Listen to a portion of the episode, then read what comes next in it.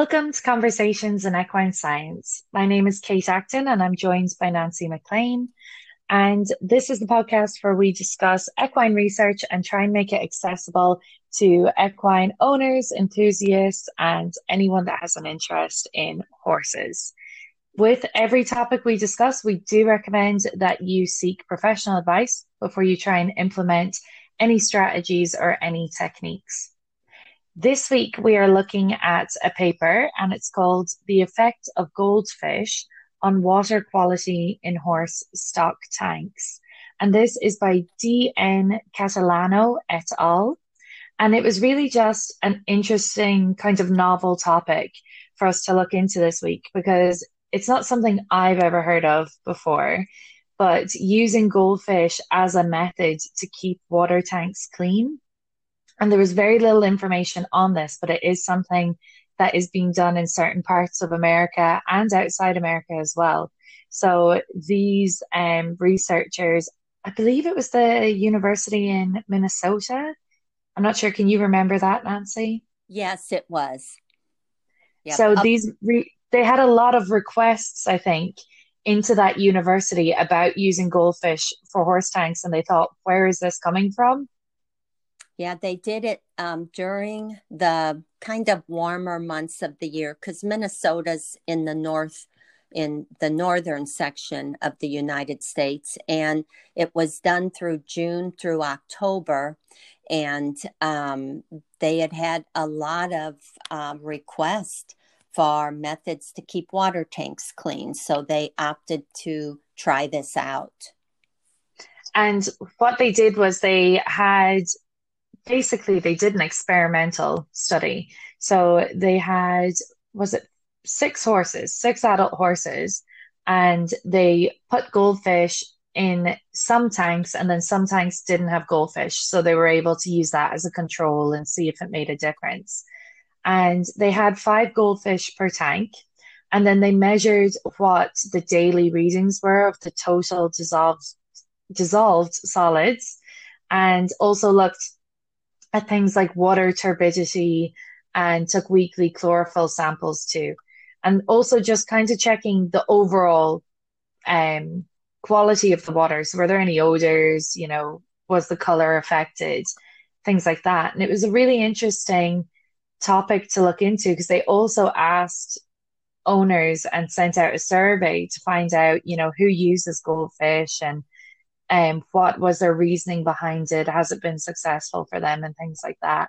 And it did overall determine that goldfish don't have enough of a, you know, of a difference to warrant using them.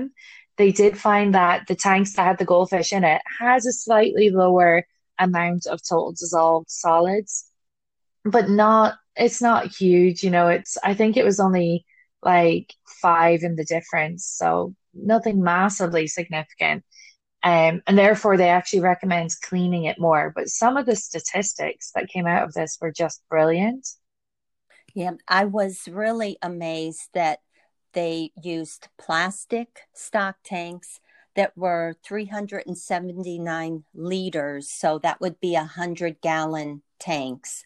They used plastic and metal. And I was a little bit surprised that the plastic uh, resulted in a lower total dissolved solids um, amount on average.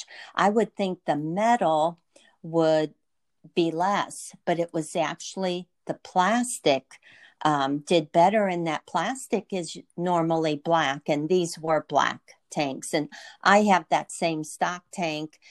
And um, the only thing different between plastic and metal was the uh, T D S, or the total dissolved solids.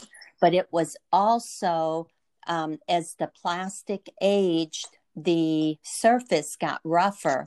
So people have to be very cautious to make sure when you're cleaning these plastic tanks, you really scrub in those uh, roughed out areas, because that's where algae and uh, some of the solids were accumulating.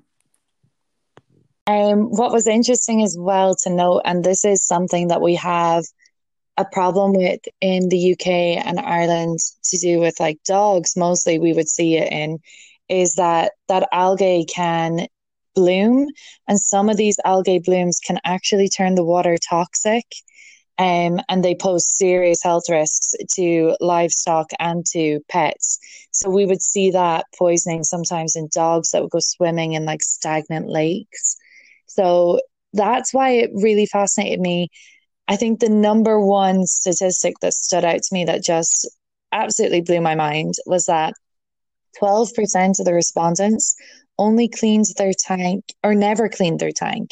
That was it. They never cleaned any of the horse tanks.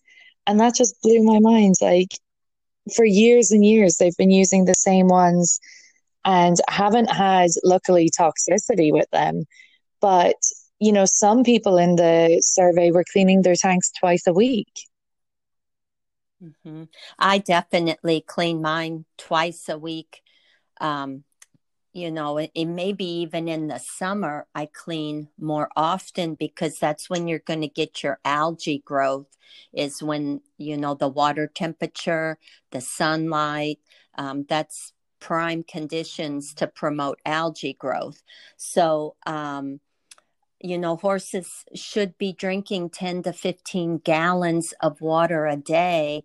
And what's going to help them want to drink is to have, you know, good, uh, odorless, uh, good color, a good temperature water um, that they're attracted to, that they want to drink. And then horses that are on a hay diet, they may may even need to drink more. Horses that are on pasture normally will drink a little less. So I think one of the main things of horse management is supply them good, clean water and as much as they need or want. And uh, one other takeaway that I wanted to mention is air temperature versus water temperature. And in August in Minnesota, it can get quite warm. And I was really surprised how that um, air temperature and water temperature kind of stayed close together in the graph. So it wasn't like Uh, stagnant water in the tanks got extremely warm. It was always lower than the air temperature until the month of October. And I've always read in, you know, one article, not necessarily research papers, but in horse um, management articles, that horses prefer lukewarm water to cold water or Uh, hot water. So it look, looks like that when a water trough is out in conditions, that water kind of always stays in a lukewarm uh, type of temperature. And they said that as well between the um, two types of tanks. So even though the plastic tanks were black, they and normally that would absorb more heat as a color, they didn't see that mm-hmm. increase in temperature compared to the metal ones, which is good to know. So just because you've got the black plastic tanks, it doesn't mean that the water is at any more risk.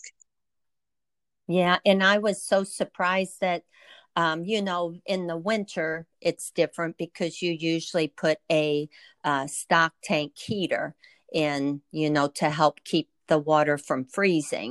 But this was from June through October. And I've assumed plastic, and being black plastic, it would just absorb the sun and heat that water up. But that's not what they found. So I was happy to see that. I think as well, what was worth noting and would be really interesting to carry out researching, because I think this paper is fairly new. It's, I think, two thousand seventeen. But they did say that respondents to the survey had mentioned that where they used goldfish or any fish, they may not have noticed a difference in algae, but they felt the fish were effective at controlling insect eggs and larvae.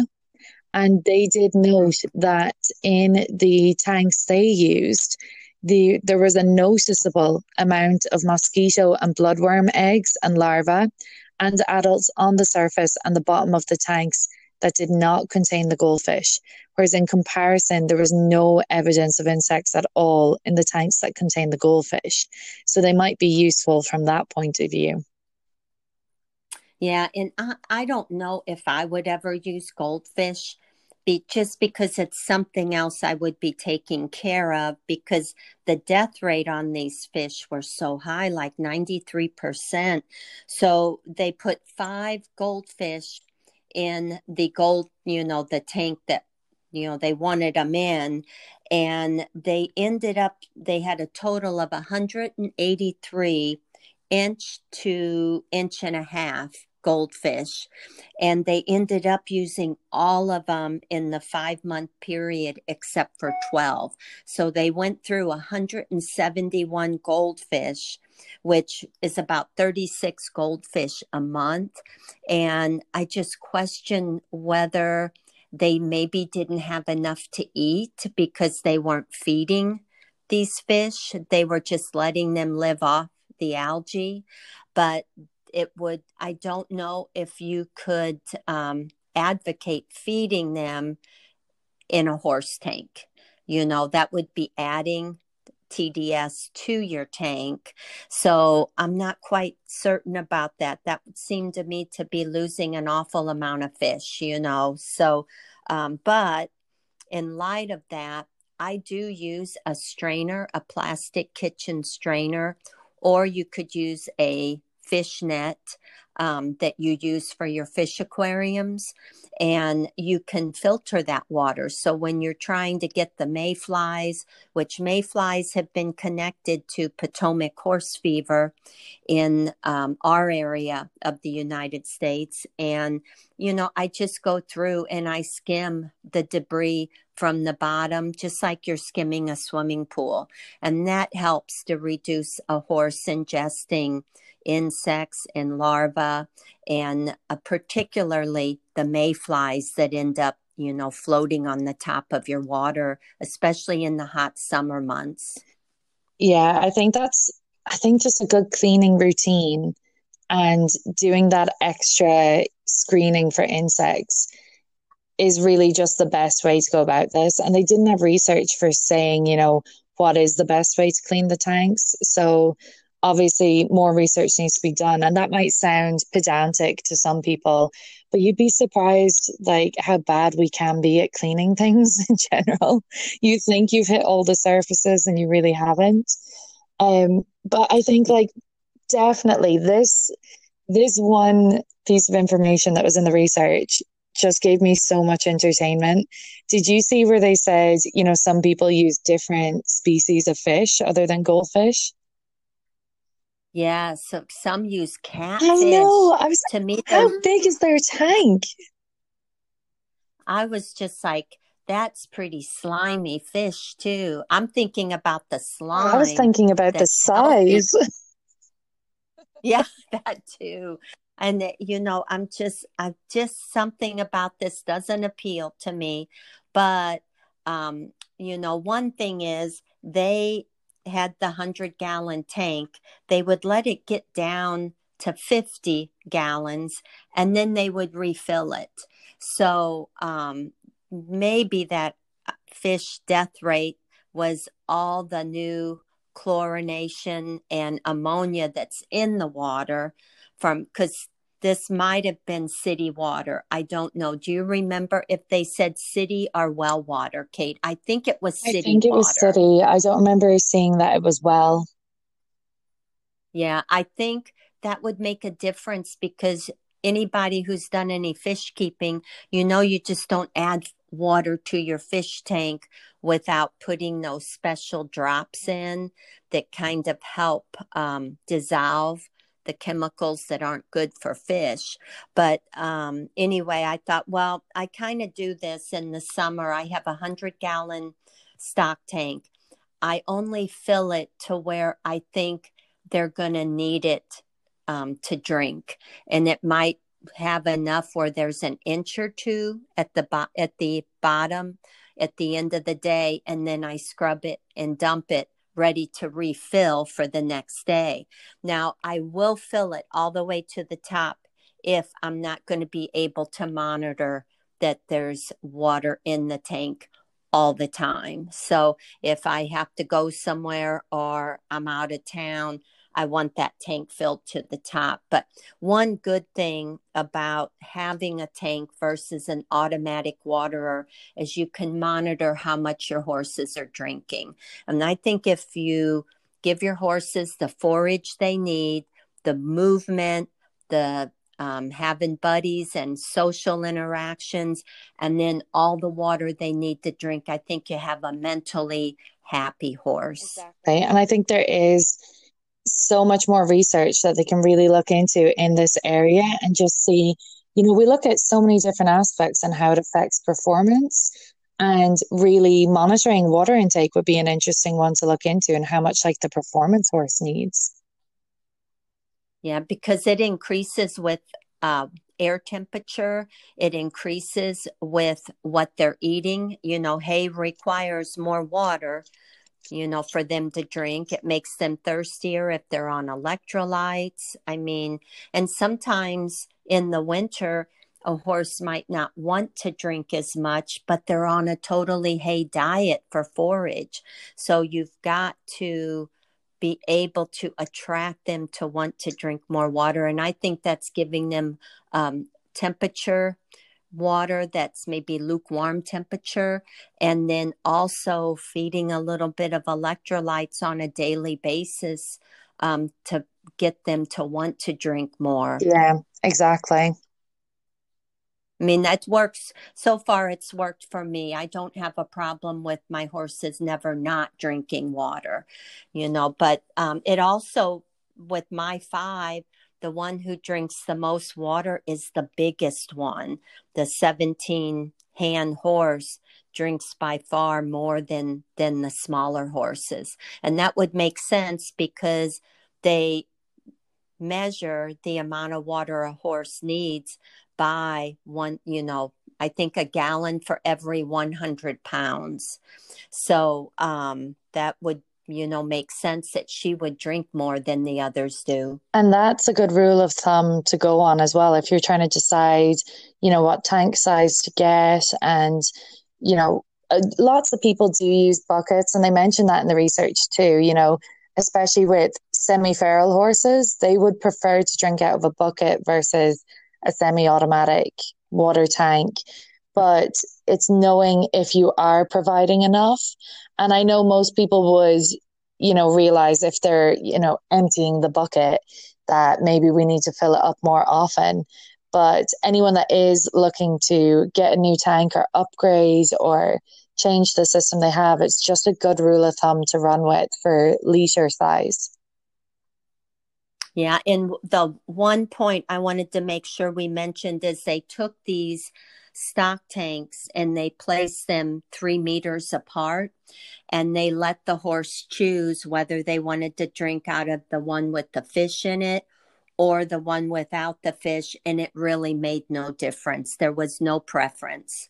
So if it was me, I would drink the one without the fish, but the horses didn't.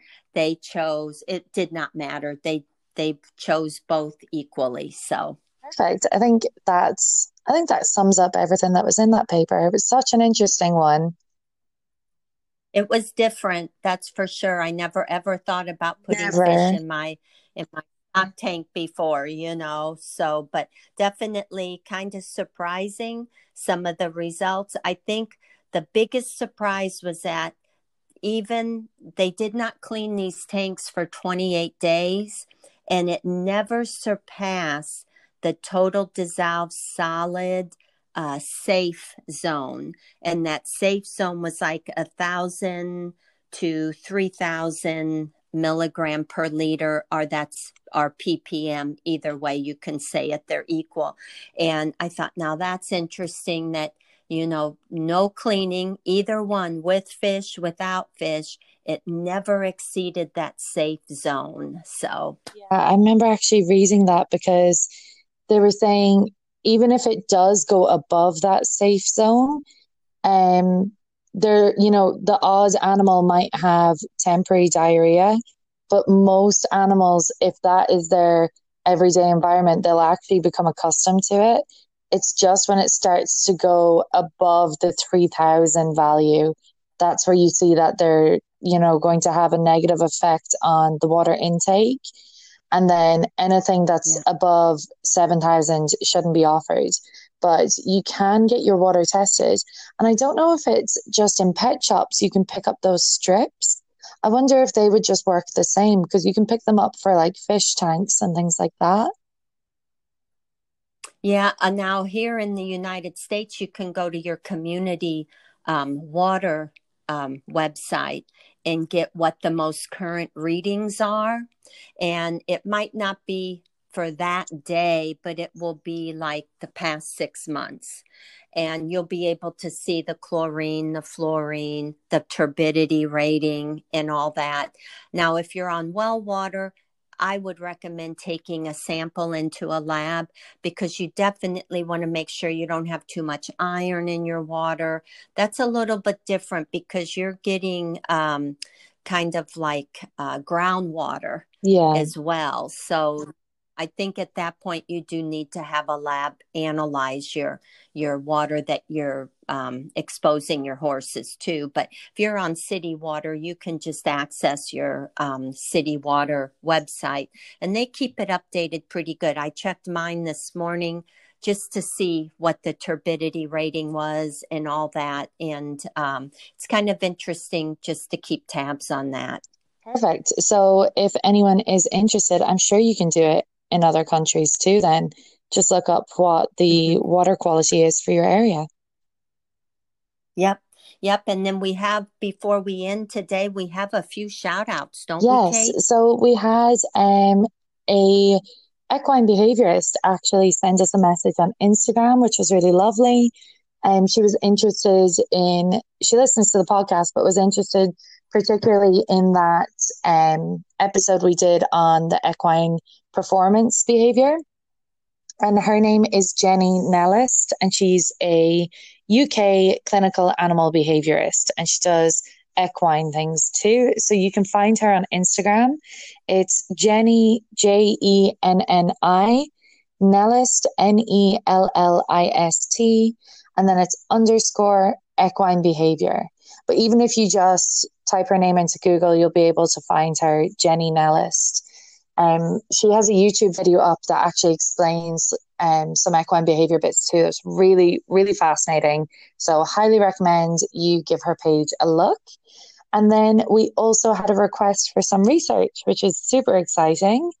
So for the research, we had a lovely message saying, "Hello ladies, wondered if you'd come across any research papers recently discussing the use of treadmills or water treadmills in equine rehab, conditioning for fitness. So perhaps how they compare to hot walkers and if there's any negative impacts." And that is something that we are going to look up and cover in next week's episode. Sounds great. That's going to be really interesting. Perfect. And if anyone else has any other recommendations, or even if you just want to pop onto the Facebook page or the Instagram page and say hi, and um, me and Nancy just love getting messages. Okay. Well, thanks everyone for joining in. Kate, thanks for joining with me, and we'll see you guys next thanks, week. Thanks, Nancy. Take care.